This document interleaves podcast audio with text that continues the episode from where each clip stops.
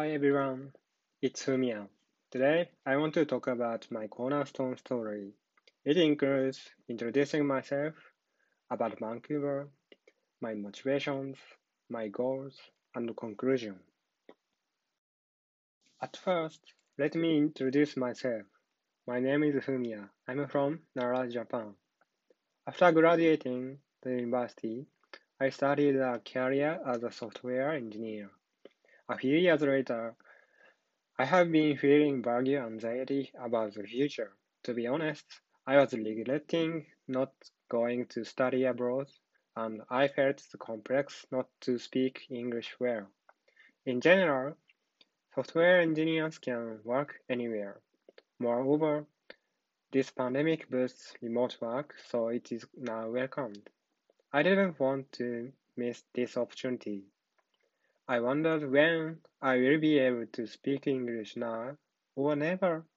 Finally, I made up my mind and decided to move abroad. Next, let me explain why I chose Vancouver. First, I had a choice of Southeast Asian countries and Europe, though I chose Canada from any countries because Canada is an English native country. I thought it was the fastest way to improve my English skills. Second reason is about immigrants. It said that one in five Canadians was born outside Canada. Moreover, 80% of population growth is due to immigrants. In other words, it is easy to live and work from a foreigner's point of view. The country, society, and company are ready to accept immigrants. Third and final reason is that there are many US tech companies in Canada. Companies such as GAFA-M have set up branch offices and are becoming the cutting edge of the new technologies. So people are gathering for the high, highest tech level. For now, we have a tough time to get visa in the US, but the company hiring foreigners in Canada is so increasing. So I think there are many chances to get a job for foreigners in Canada. The next topic is about my motivations. Before start working, I need more communication skills, which includes vocabulary, fluentry, and listening and more. Little by little, I will stop hesitating to speak English in these two weeks. If I didn't attend this ESL class, I couldn't get this chance. I'll keep studying every day. Um, this is uh, one side of my motivation for English.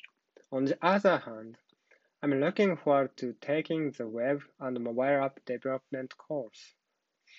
I thought I don't need to take it because I have already known about the knowledge, skills, or something. Although, if I learn with English again about the terminology in technology stuff and the cultural difference and etc., I could work smoother than without getting input.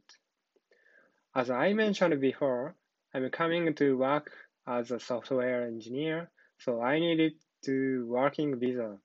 Therefore, I decided to enter Cornerstone and get COP visa. This allows me to work for two years. This period is very attractive and so motivated to me. And the final topic is about my goal. The first of my goals is to get the native level English proficiency. For that, I want to make many friends, take more conversations, more chances of job interviews, more chances of uh, presentations. This is my reasons why I came to Canada. I'm going, going to focus on. The second one is working experience. If I work company for more than a year, I would be happy. There is needed for professional interview measures, so a few months later, I will try it. Moreover, two years later, I wanted to keep working in Vancouver, but I know it's a difficult situation. Even if I return to Japan, if I acquired English that allows me to work an important role in a global company, I could say that my study abroad was a success. I'm very happy just to have more choices in my life. To sum it up, Canada is good for foreigners, and I came here to improve English skill and get a job as a software engineer. I need to prepare for a new job as soon as possible. But sometimes I need to take some rest. I'm going to enjoy Vancouver life. That's all. Thank you for listening. Please look forward to me in the future. Bye.